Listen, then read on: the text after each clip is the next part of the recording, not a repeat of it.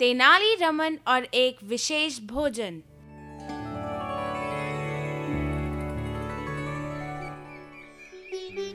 विजयनगर के राजा कृष्णदेव राया को अपने सुंदर हरे भरे बगीचे पर बड़ा गर्व था।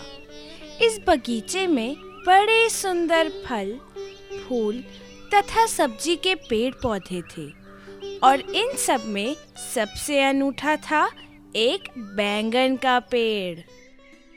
एक दिन राजा ने अपने सभी मंत्रियों को इस बैंगन को चखने के लिए एक भोजन पर आमंत्रित किया।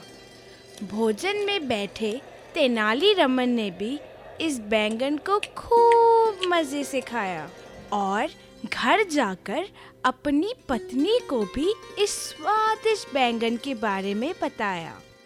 बैंगन की विशेषता सुनकर रमन की पत्नी के मन में भी उसे खाने की इच्छा जागी और उसने अपने पति से उसे लाने की विनती की।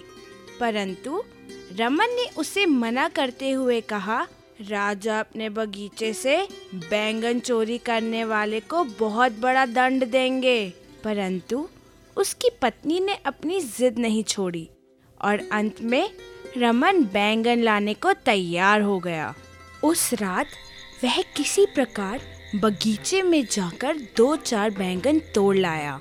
बैंगन को खाते ही रमन की पत्नी उसके स्वाद की दीवानी हो गई। अब उसने कहा, हमें अपनी बेटी को भी बैंगन खिलाना चाहिए। रमन ने अपनी पत्नी को चेतावनी दी।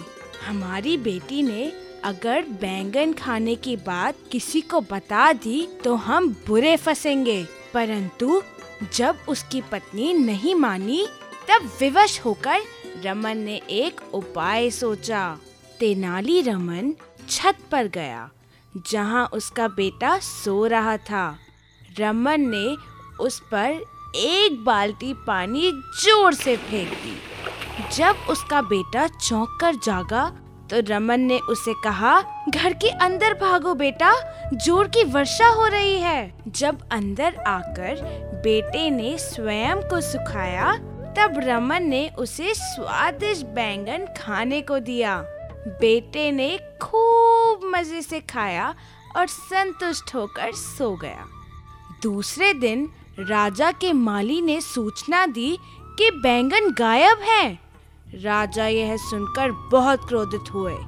एक मंत्री ने सुझाया, महाराज, आपके बगीचे के बैंगन को चुराने का साहस केवल तेनाली रमन जैसा चतुर व्यक्ति ही कर सकता है। राजा ने सोचा कि सच बात का पता लगाने के लिए रमन के नादान बेटे से ही बात करनी होगी। उन्होंने उन दोनों को दरबार में बुलाया। राजा ने कठोर स्वर में रमन के बेटे से पूछा, बताओ, कल रात तुमने क्या खाया? बेटे ने उत्तर दिया, मैंने बैंगन खाया, वह बहुत स्वादिष्ट था, मैं उंगलियाँ चाटता रह गया। यह सुनकर मंत्री बहुत प्रसन्न हुआ। वह बोला, मैं ना कहता था, अब तो इस बात का सबूत मिल गया रमन ही असली बैंगन चोर है। परंतु रमन शांत बैठा रहा। उसने कहा, मेरा बेटा कल रात नींद में वर्षा और बैंगन के बारे में बड़बड़ा रहा था। यकीन ना हो तो कल के मौसम के बारे में उससे पूछ लो, सच का पता लग जाएगा।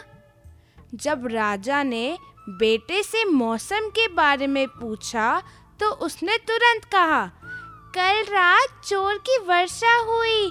मैं छत पर सो रहा था और बहुत भीग गया।